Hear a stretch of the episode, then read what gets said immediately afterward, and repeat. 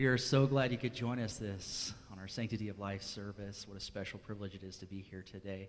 Would you please stand with us? Focus on the words of the song as we sing it out today. We serve a risen, a wonderful Savior. He is stronger than anything we face because there is love that came for us. Lift it up with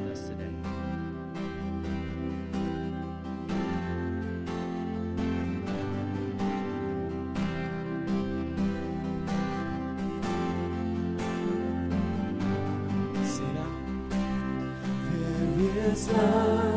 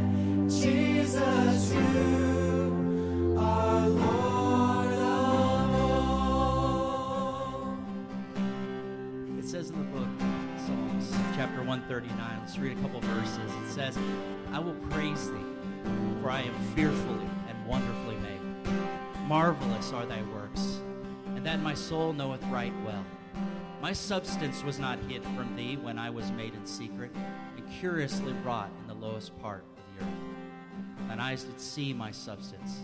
Yet being imperfect, and in thy book all my members were written, which in continuance were fashioned, when as yet there was none. We serve a great Savior this morning. Lift it up with us as we sing out our next hymn.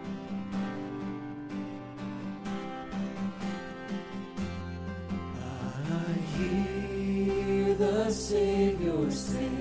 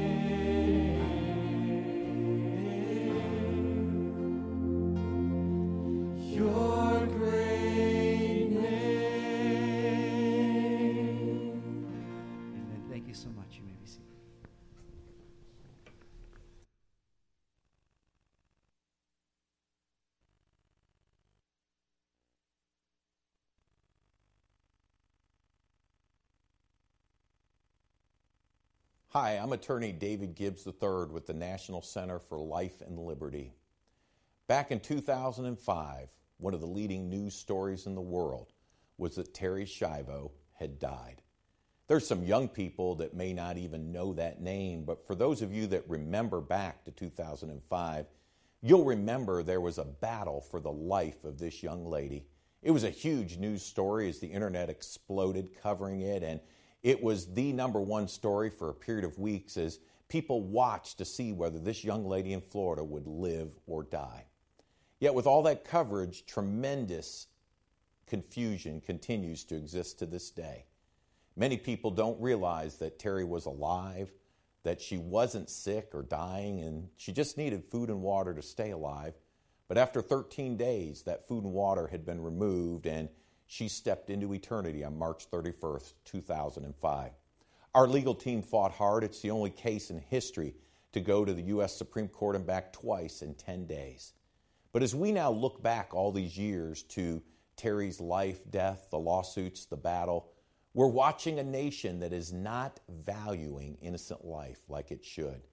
We're in a nation right now that talks now more about the right to die as opposed to the right to live. And my friend, I always warn people if it's the right to die you're concerned about, quickly that right turns into the duty to die. The elderly, the disabled, the less than perfect, they're not protected like they should be. At the National Center for Life and Liberty, I need to let you know a passion in my heart. I believe less than perfect people, I believe the elderly, the disabled, those that can't oftentimes speak for themselves, I believe they matter to God.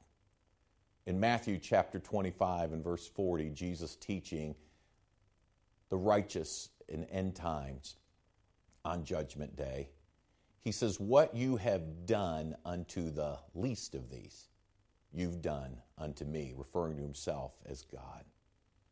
That's a powerful thought.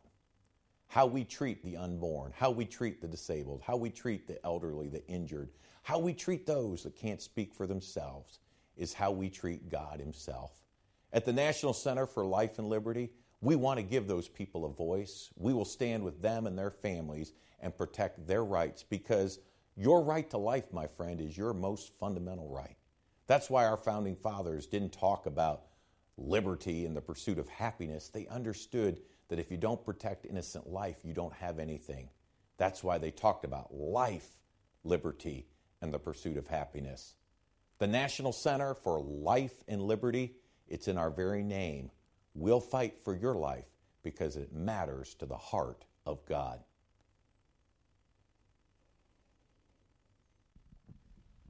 The Gospel of Matthew, chapter number 25, today for our text reading. The Gospel of Matthew, chapter number 25, is where we will be in just a moment. Let me welcome each and every one of you to our Sanctity of Life Sunday here at Ambassador Baptist Church. We're so glad to have each and every one of you with us this morning.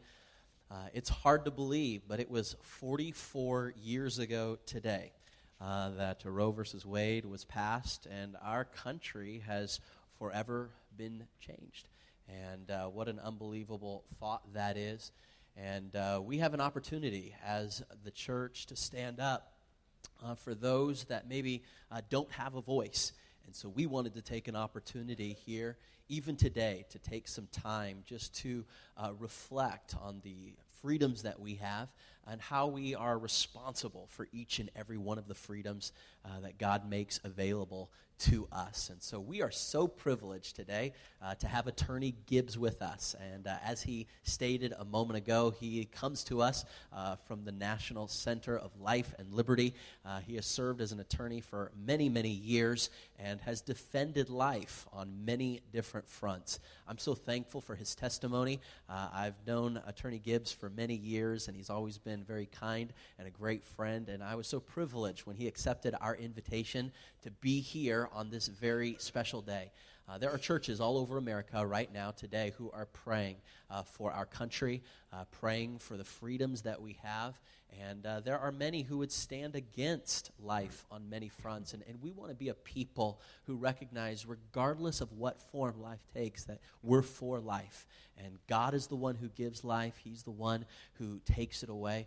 And we're trusting Him in everything that goes on. And so we're blessed to have Attorney Gibbs with us. I've asked him to come and share a little bit of uh, just his story, some of what God has allowed him to do. I know that you'll find it interesting. I think it'll be a blessing and an encouragement to you. And then I also want to encourage you to be back tonight. We're going to have a forum on life and liberty this evening at 5 o'clock where we're going to have some opportunities to have a candid conversation on some of uh, what's taking place in the political landscape of our day, as well as how are our rights, what, what, what's happening, and what's being taken away. And, and as believers, what responsibilities do we have? What can we do? And we'll have an opportunity to ask questions and be a part of that. So that'll be this evening at 5 o'clock. But this morning, I've invited him to come, uh, just share his heart, introduce himself to us a little bit. I think it'll be an encouragement and a help to you. So, Attorney Gibbs, you come. Thank you so much for being our guest. We're glad to have you here with us Thank today. you, Pastor, and it's a joy to be here. God bless. And good morning.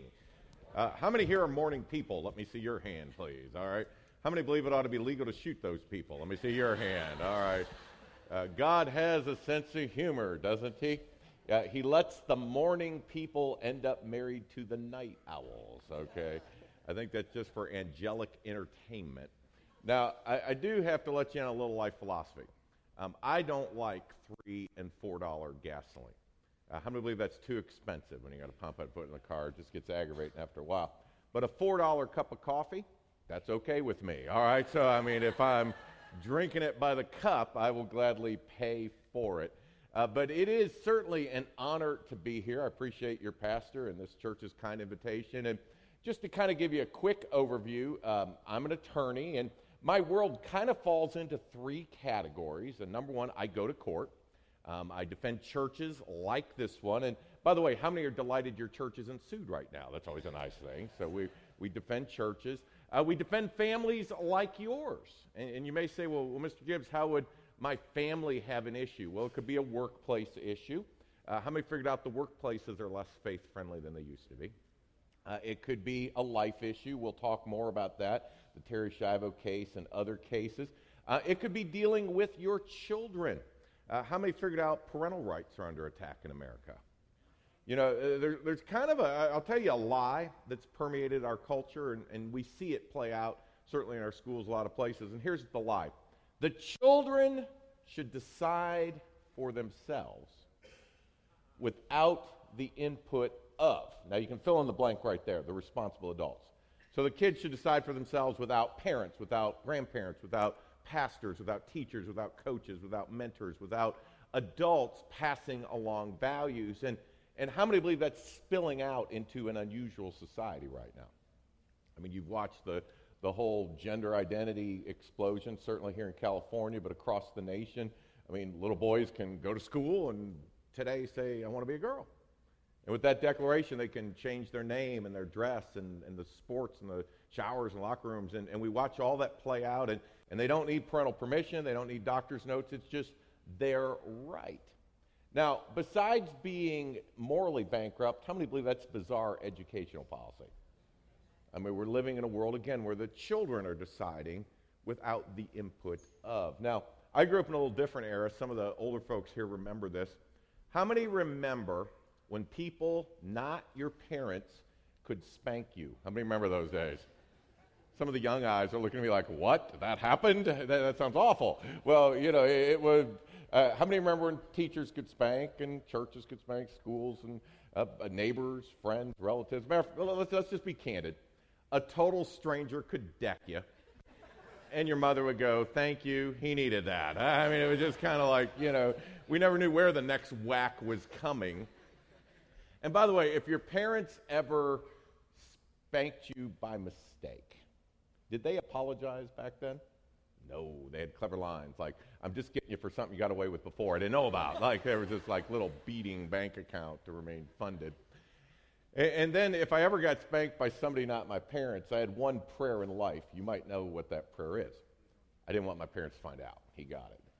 Um, because I would explain to my mother how my civil rights had been violated and she would reviolate my rights. It never worked for me ever.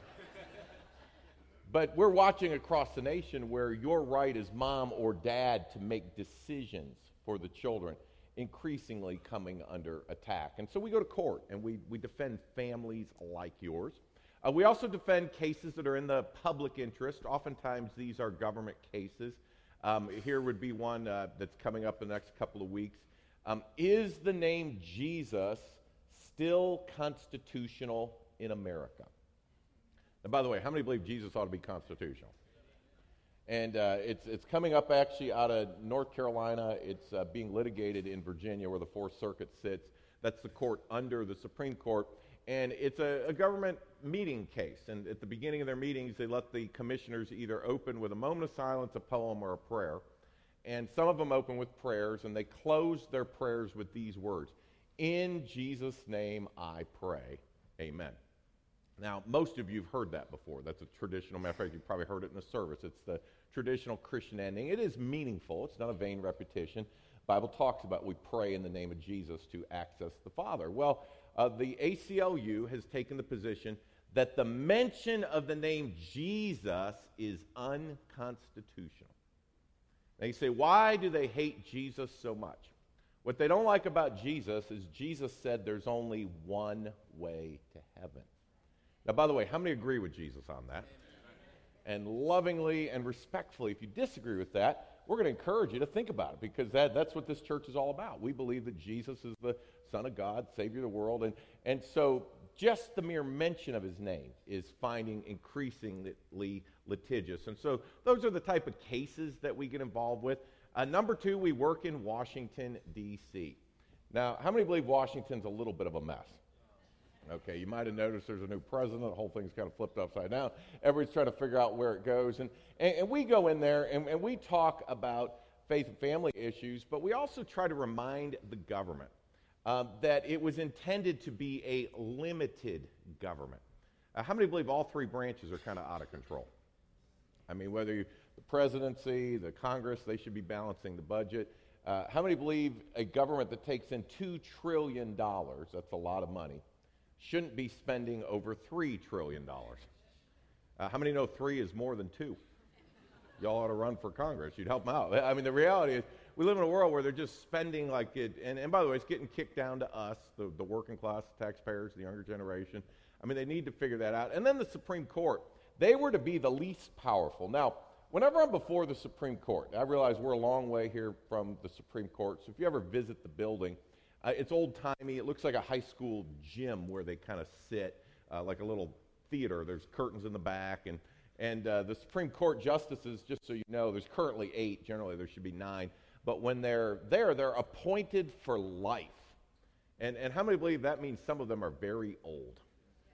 I often view it like nursing home ministry walkers, wheelchairs, life support, oxygen, hope they stay awake, you know, hope they don't drool.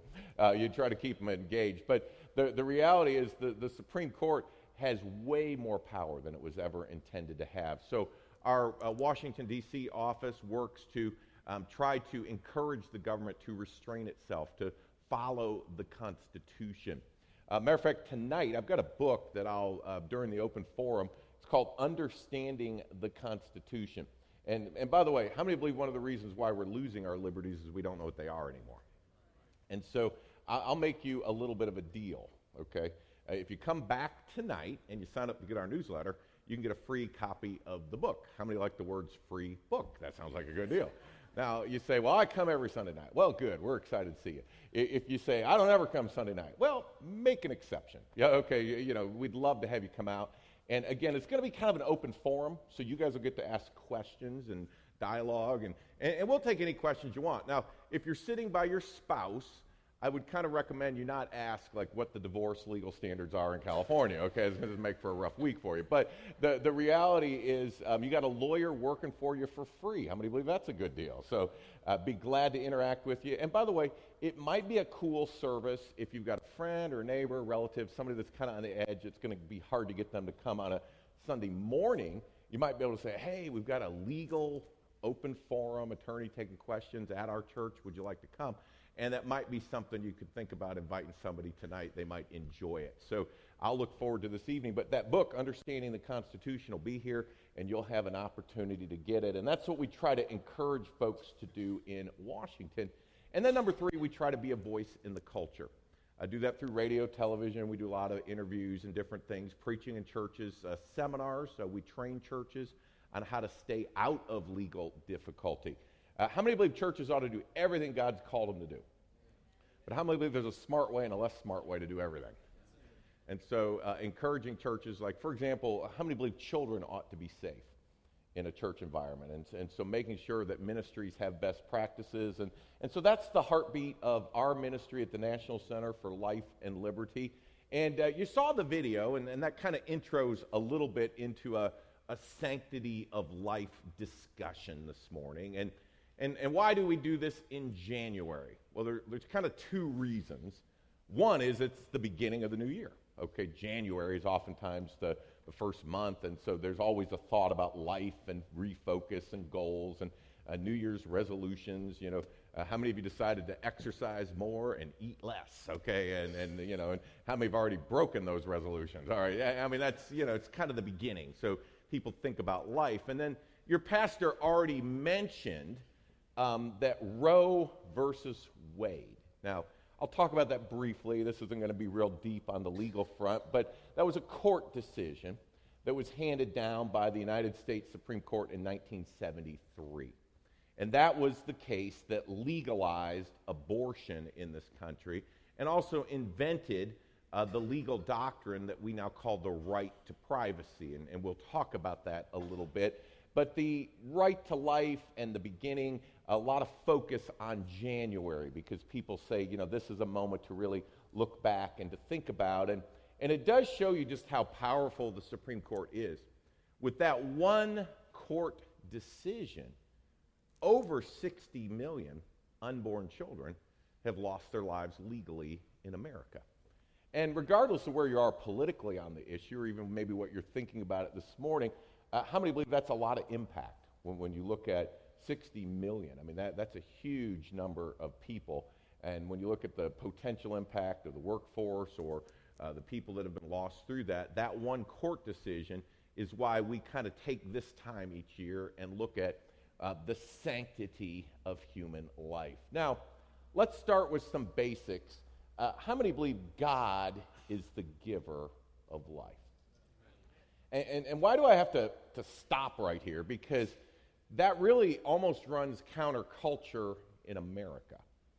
Okay? I mean, you know, we'll begin with a, a lot of people um, want to buy into the life is a grand accident, and that's really evolution. And by the way, how many believe evolution's captured our sciences, our uh, universities, our public schools, where, you know, if you take evolution, and, and this was Darwin's thinking, uh, to its ultimate end conclusion, it's very harsh. Survival of the fittest. Throw the weak away. Move forward. The strong survive. The weak get trampled, crushed, gone, and the species grows. And, and it, it's a very harsh, non compassionate approach to life.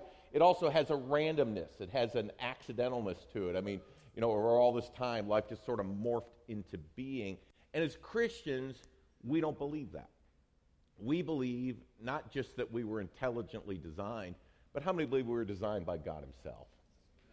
And that God, in giving the life, does a couple things through our lives. How many believe God can bless us in our lives? And by the way, how many like the blessings of God?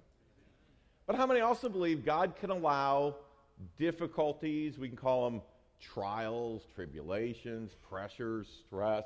Um, it could even be physical disability or disease. And how many believe none of that comes into your life that God doesn't know about? And, and those are things that we may not like as much, but how many believe they're also from God Himself? And regardless of the blessing or the difficulty in your life, how many believe God and God alone should end life? And that is the fundamental Christian concept on life that it is from God, and that God is the one that should make the decisions whether your life continues or whether your life ends. Now, you live right now in a world where many people want to talk about the quality of life. And, and by the way, I want quality of life. Uh, how many believe quality of life is a blessing from God? Okay? I mean, you want quality of life. I look around and see people sitting out there. I see folks that are breathing well, feeling well, moving around on your own arms and legs. You're able to hear me, see me, and, and you would say, I have a good quality of life.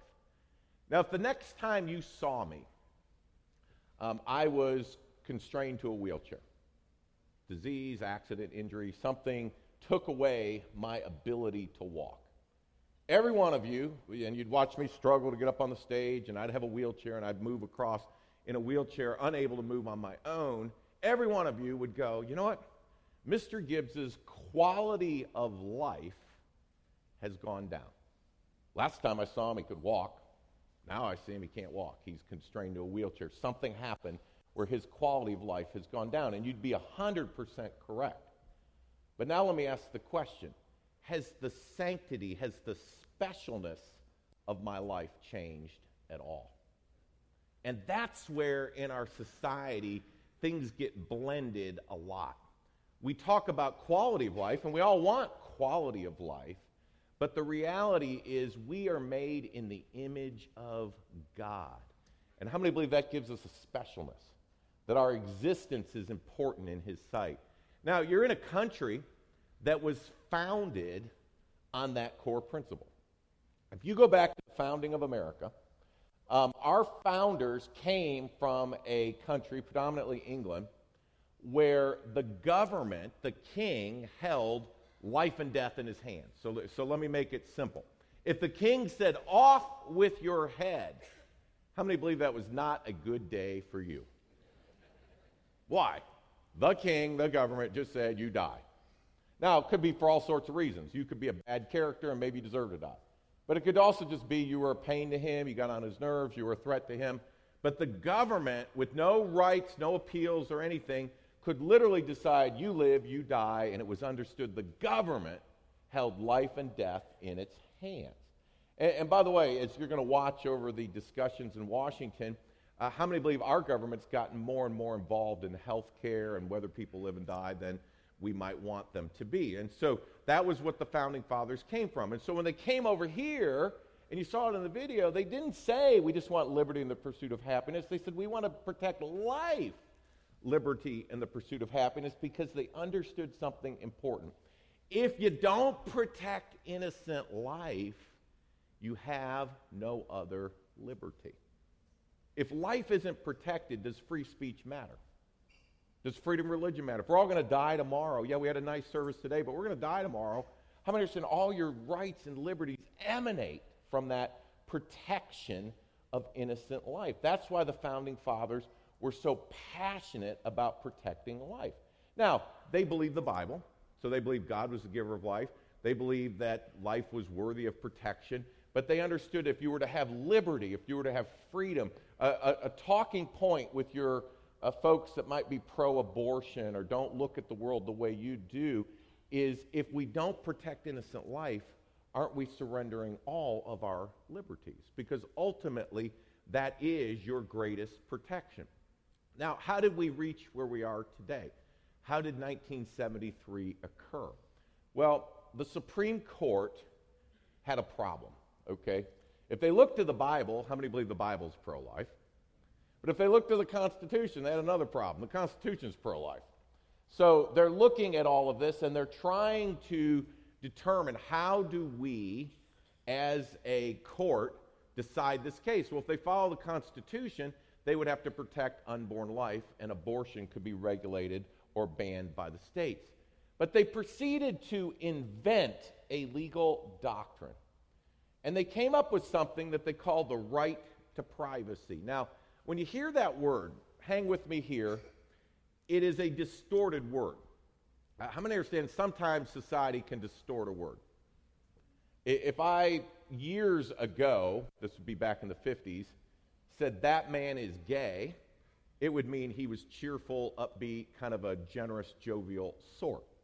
Uh, how many believe if I use that same word today, it would refer to sexual orientation?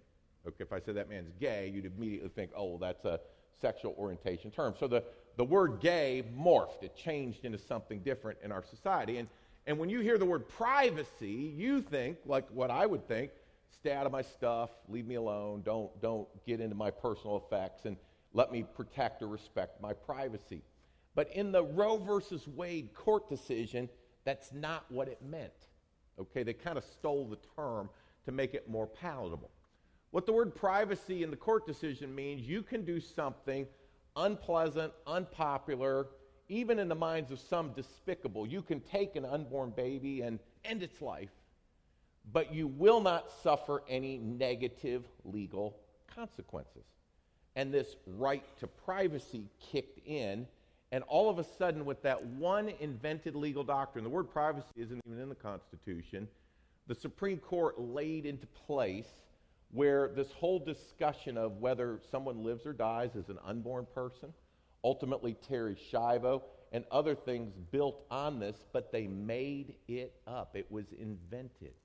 Now you say, well, Mr. Gibbs, would they ever undo it? Well, it's kind of interesting.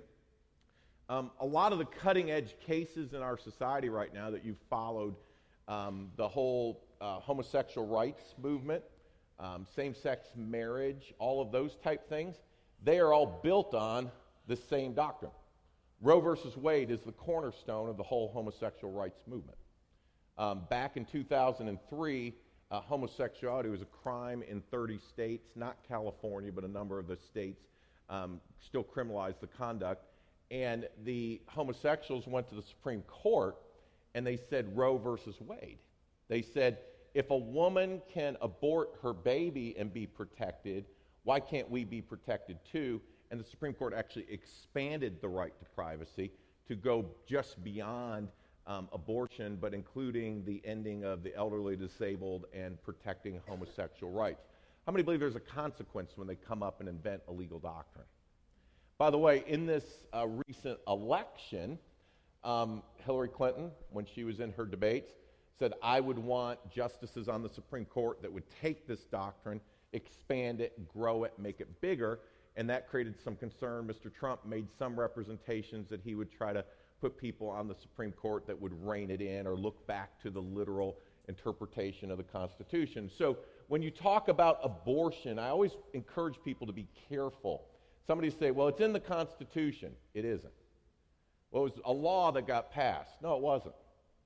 It, it was a court case where a justice made it up. And, and by the way, made it up on some bad science, too. We won't focus a lot here, but in that day, how many believe in 1973 the ultrasounds and the prenatal care and a lot of the information they had uh, was way less sophisticated than what we have today? And by the way, how many appreciate ministries like in your community, uh, crisis pregnancy and, and pre um, pregnancy counseling centers where folks can get good information? Because I firmly believe if you give uh, good people good information, how many believe they can go forward and make good decisions? Um, you heard in the video a little bit about the Terri Schiavo case. And in that case, let, let me just survey. How many of you remember that case from back a few years ago? The, the older folks. Younger, it's okay. You weren't paying attention. It was back in 2003, 4, 5 was kind of when it was big news.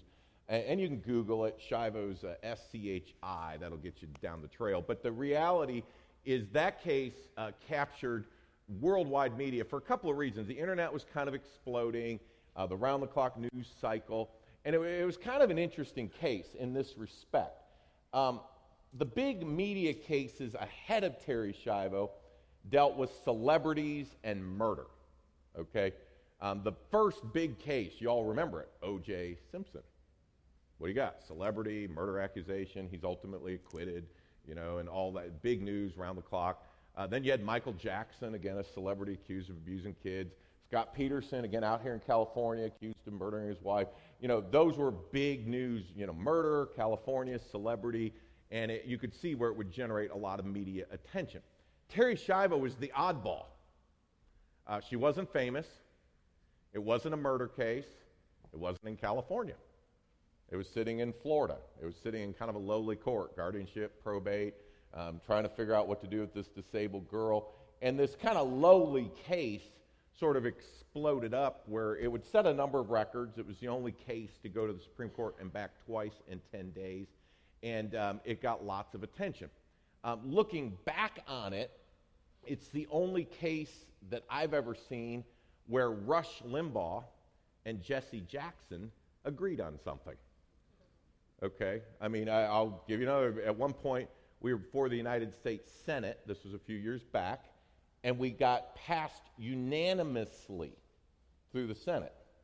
Uh, Barack Obama was in the Senate at the time. Hillary Clinton was in the Senate at the time. Ed Kennedy, now deceased, but from Massachusetts. So this was um, both a disability case where the Democrats were supportive, as well as a pro life case where the Republicans were supportive. So it, it was a, a very unique case in that we had allies and friends on lots of different sides. It, it wasn't quite as, um, there wasn't as much acrimony between the sides because there was great concern. And, and with all that media attention, what's kind of sad to me is there's still tremendous confusion. And, and, most people say, well, that girl's on life support and, and the family wouldn't let her go. But having been in the room with Terri Schiavo, let me tell you a couple things. She was as alive as anybody sitting here. Okay? I mean, she was functioning, she was interactive. Number two, she wasn't sick. Okay? A lot of you may have aging parents or grandparents you have to deal with um, end of life decisions. You know, grandma's got cancer, somebody's got heart disease. Okay. And those are complicated, and you need to enter into them prayerfully, but those are end of life decisions with very sick people. Terri Schiavo wasn't sick. That was what made her the perfect storm. Her life expectancy was about another 30 to 40 years. Okay, so you've got a girl who's alive, and you get a girl who's not sick. Now, number three, she just needed food and water to stay alive. Now, how many of you need food and water? Can I see your hand, please?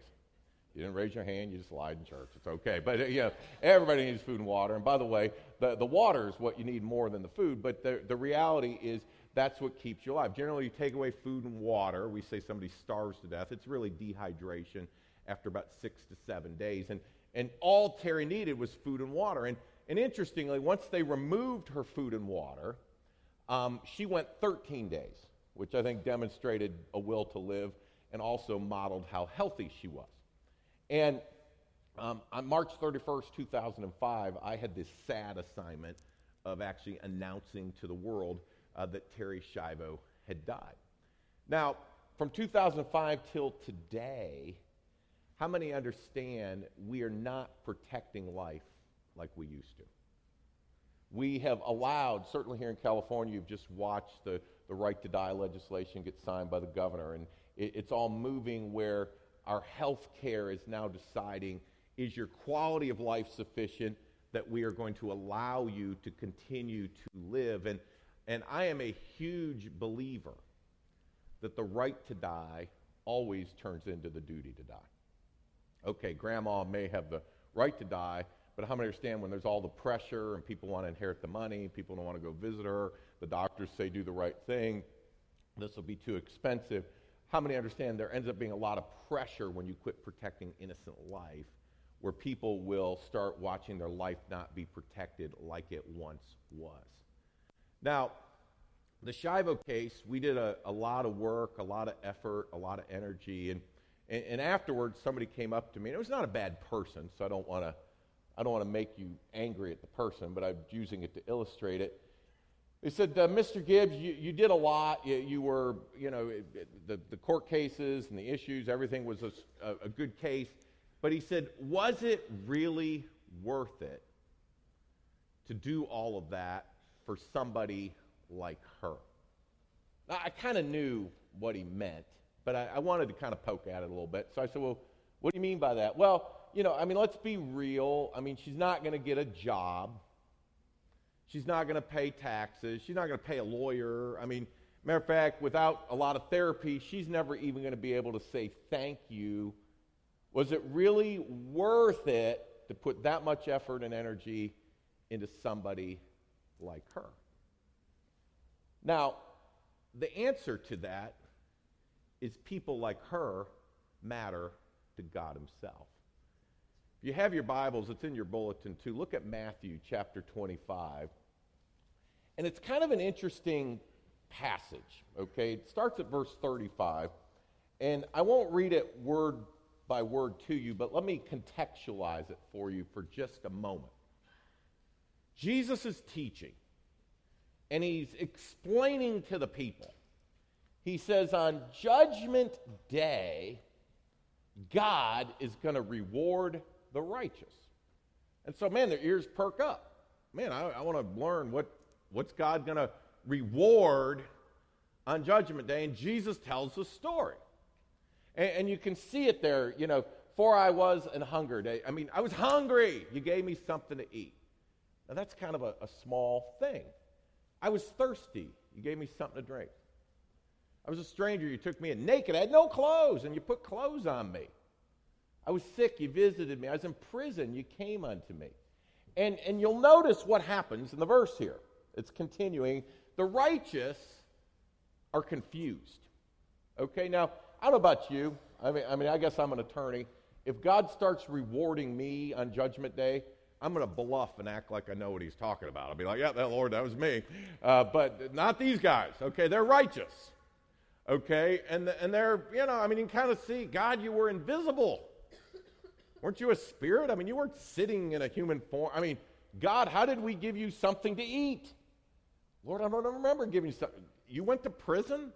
And, and, and the, the righteous kind of come back at him and say, God, how did we do all these things? And it's in verse 40, and you can focus your attention there that Jesus pulls the lesson and says unto them, Inasmuch as you've done it unto one of the least of these.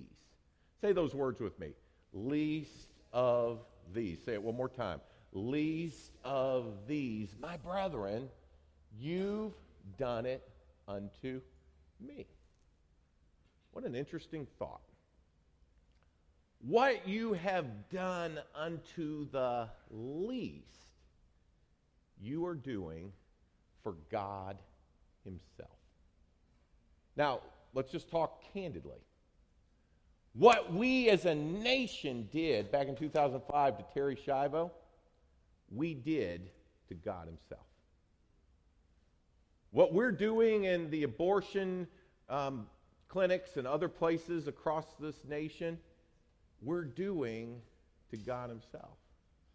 Our nursing homes, our elderly, our health care, what you've done unto the least, you've done to God himself. Now, can I tell you, we live in a world right now where the least of these are counterculture. I mean, I'll tell you what America says right now. Don't waste your time on people who can't do something for you. And everything is negotiated. You know, I'm in, win win. I'll, I'll be there with you. You scratch my back, I'll scratch your back. Okay, I'm in. How much do I get paid?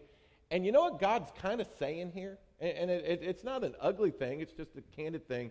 He says, if you're going to live your life where everything is negotiated selfishness, negotiate your best deal because that's all you're going to get. I will not reward you for all eternity when it's all down here, all about you. But when you do it for the least of these, I, God, will take careful note, and I will reward you for all eternity. Now, you say, well, David, who are the least of these? I'll give you a simple definition you can take with you. Anybody who can't do something back for you. So you say, well, would that be a poor person? Yeah, probably. Uh, could that be somebody else's kid? Yeah, probably. Uh, could that be an unborn baby? Yeah. Uh, could that be an elderly person? Yeah, probably. Could that be a disabled person? Sure, they could be in that category.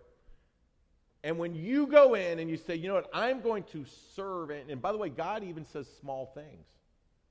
You gave them a meal, you, you gave them a little something to drink, you just helped them put some clothes on. You did it for the least of these, I, God, will reward you for all eternity as if you did it for me. How many believe we need to open our eyes to the least of these? You know, you, you can live in a society where, I, I mean, I get pulled into this. I have to be careful.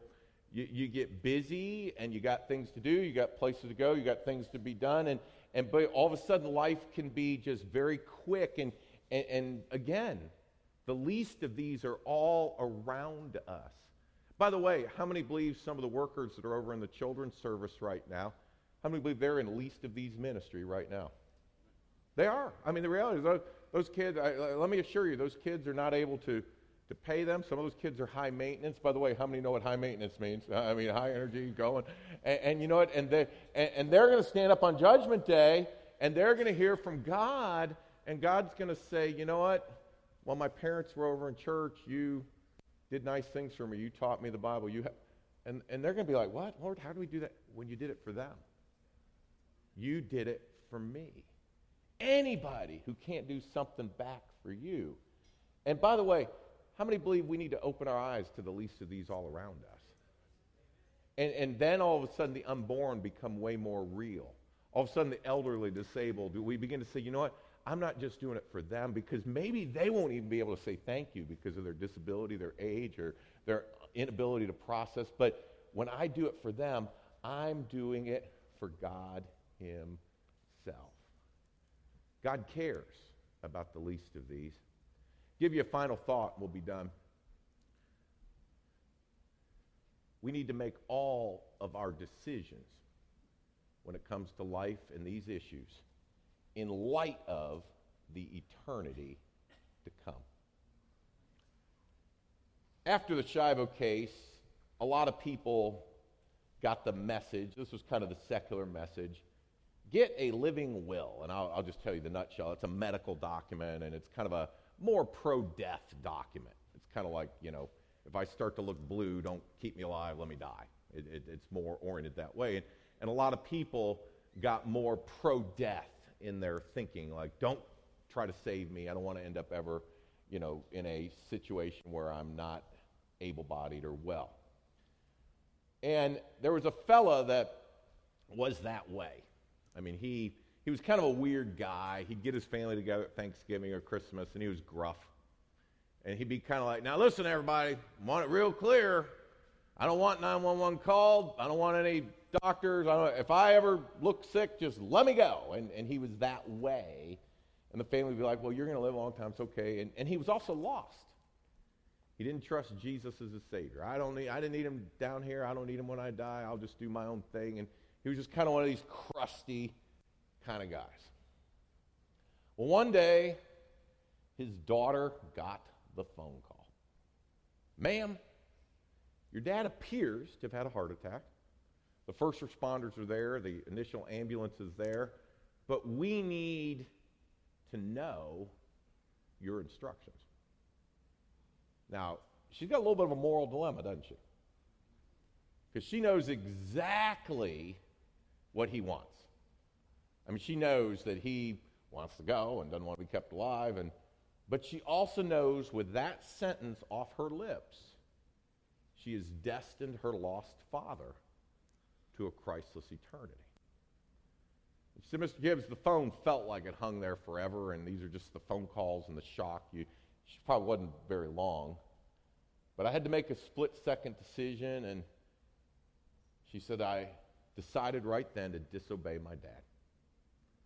I said, Do everything you can to keep him alive. We're coming. And she and her husband raced to the hospital, and they would later find her father there in ICU and and again on a breathing machine and on a heart machine and a lot of mechanical assistance to keep this very, very sick man alive. And while he was not unconscious, he was heavily medicated and could not talk because of the things around his nose and mouth.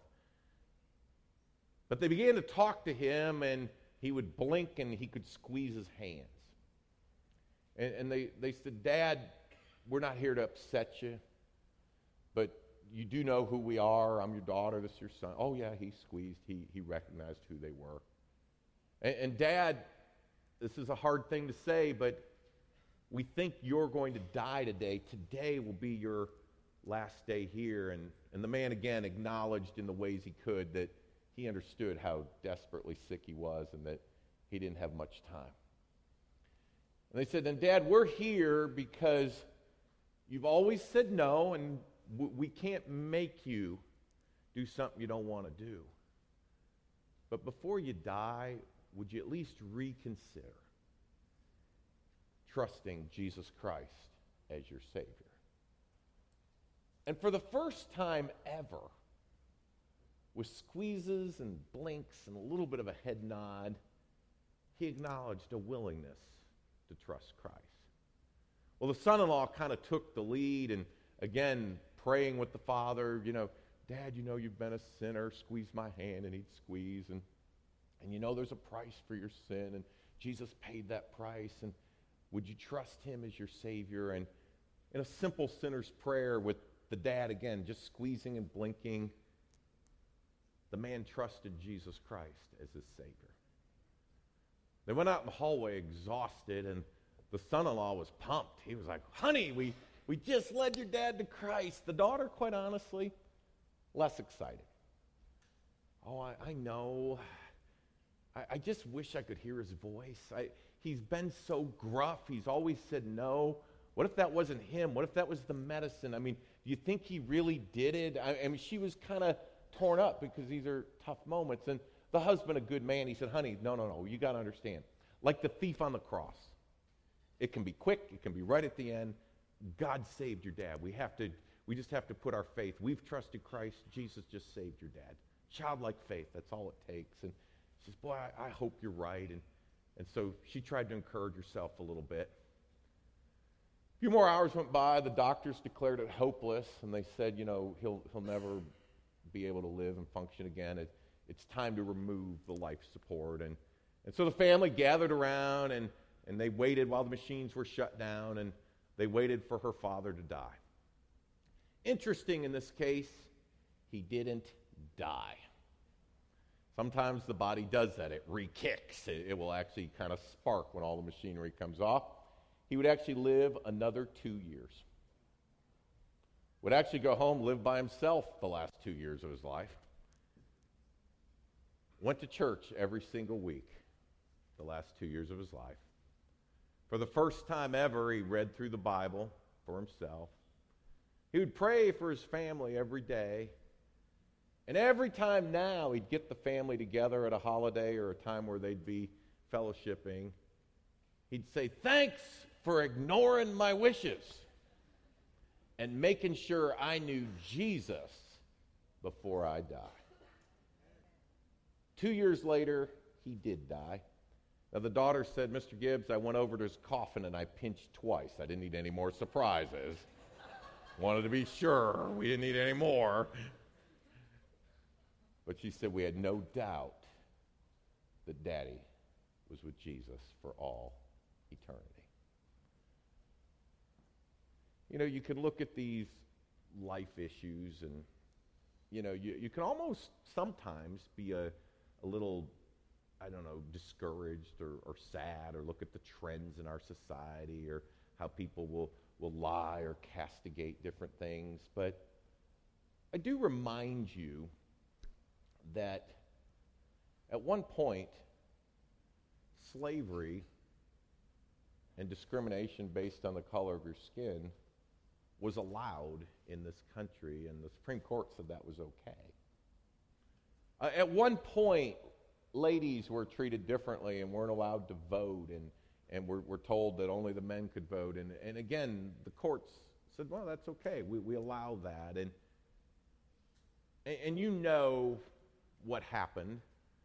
Ultimately, justice, ultimately, what's right, ultimately, what people understand to be right, that we're all equal in the eyes of God. It doesn't matter the color of your skin or your gender, that you should be treated fairly under the law. And, and you know that those cases were ultimately overturned, and, and justice prevailed in this country.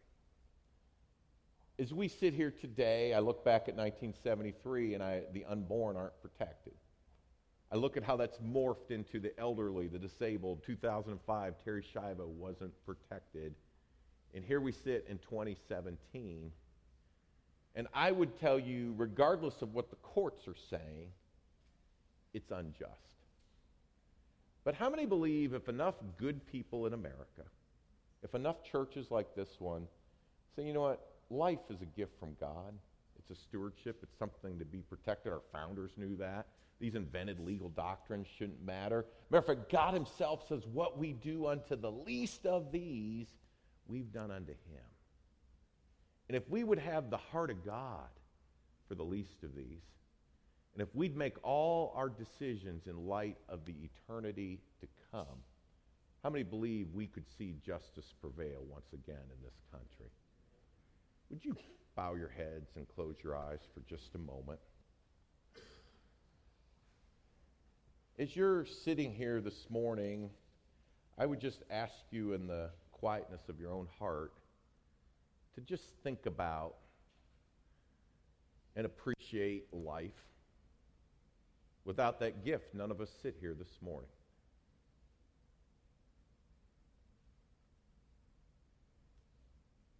That God gave it to you. Our founding fathers respected it, cared about it. It is really our most fundamental protection beyond anything under our first, second, or any of the other amendments to our Constitution. And then think about the least of these that are potentially in your world. So I don't have time for that, but maybe just this morning the Lord would open your heart. Maybe you say, you know what, I could get involved in helping somebody who can't help me back. Never thought about how God blesses that for all eternity. What I do for them, I'm doing for God Himself. And then making all your decisions in light of the eternity to come. Father, we come before you now. And Lord, we celebrate life, the gift of breath, our hearts beating, our bodies functioning. And Lord, we thank you that we're in a nation that respected it and protected it. But Lord, now there's things that seem so dangerous and unjust. But Lord, our prayer is that we could be your voices. Our prayer is that we could be their voices, those that can't speak for themselves.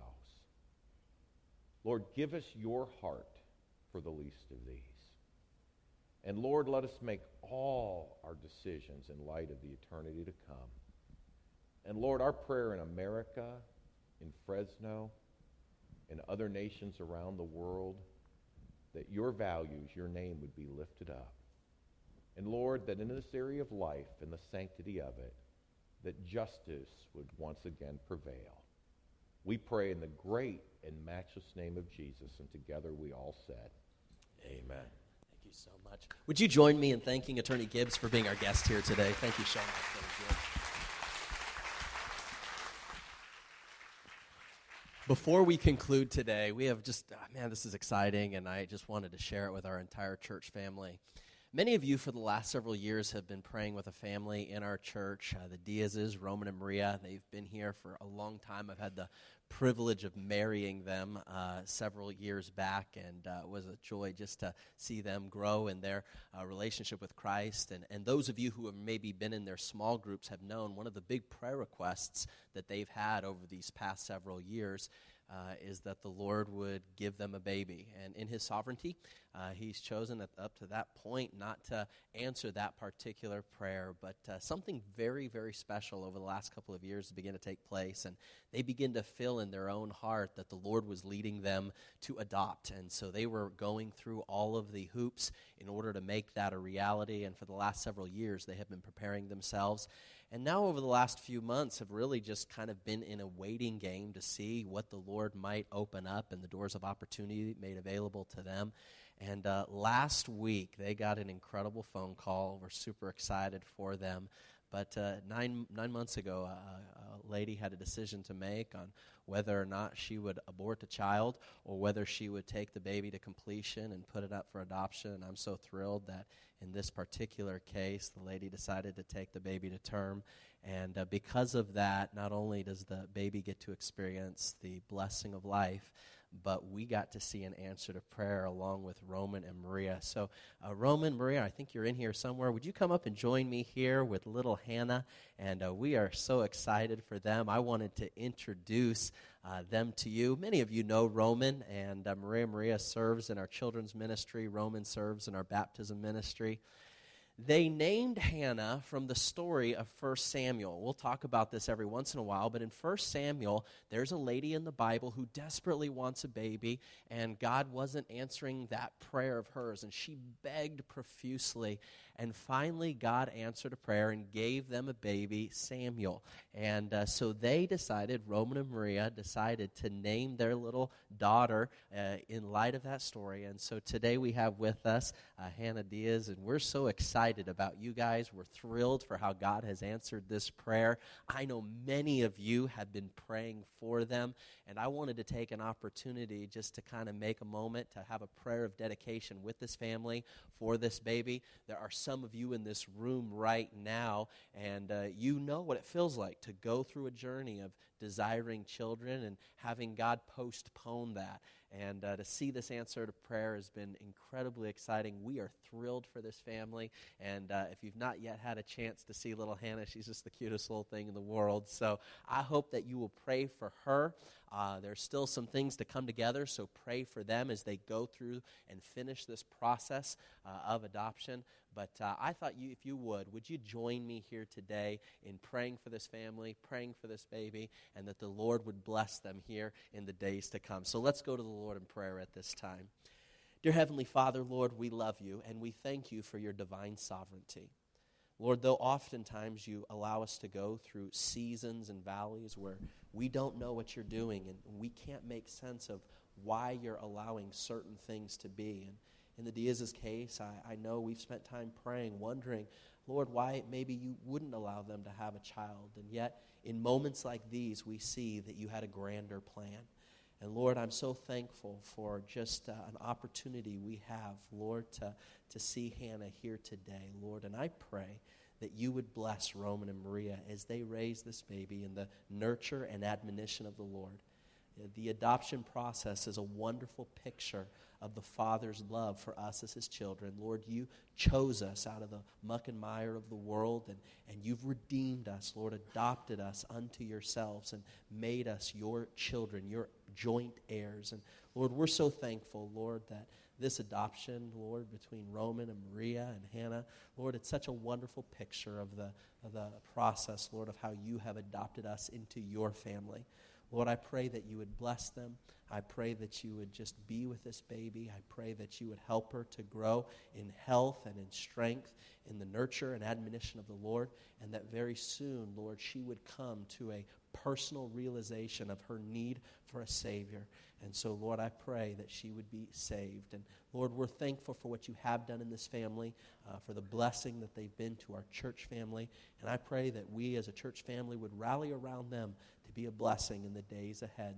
I pray that you'd bless this uh, family in, as, in, in a way that only you can. We pray in Jesus' name. Amen. Well, we love you guys. We're thankful for you.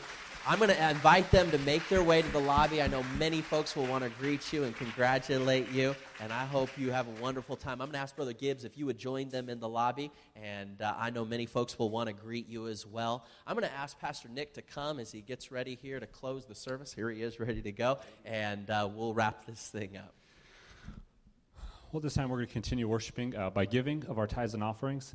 Uh, the truth is, we give because Christ has adopted us. And when we were the least of these, God came down from heaven and he bled and he died for our sins and adopted us into his family. And because of that, we want to give uh, back to the Lord through our tithes and offerings. Uh, if you are visiting here, though, we didn't invite you here so that you feel obligated to give. We're just so glad that you came to worship with us this morning on Sanctity of Life service. Uh, just a few quick announcements. Be sure to come back tonight at 5 o'clock for the uh, forum, where we'll have a chance to ask uh, Pastor, or Attorney Gibbs some of these uh, questions. And then also tonight, after the evening service, there will be a children's uh, ministry meeting. So if you serve in Kidsville, we'll meet right over in the Kidsville after the evening service. Well, we've already had a word of prayer. So as up next place, the ushers will take the offering.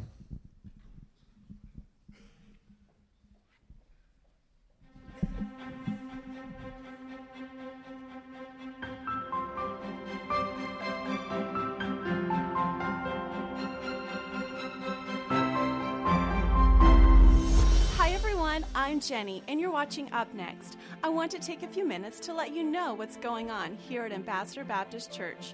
We are a church that provides three unique environments for you every week. On Sunday mornings, you will enjoy Christ honoring worship and Bible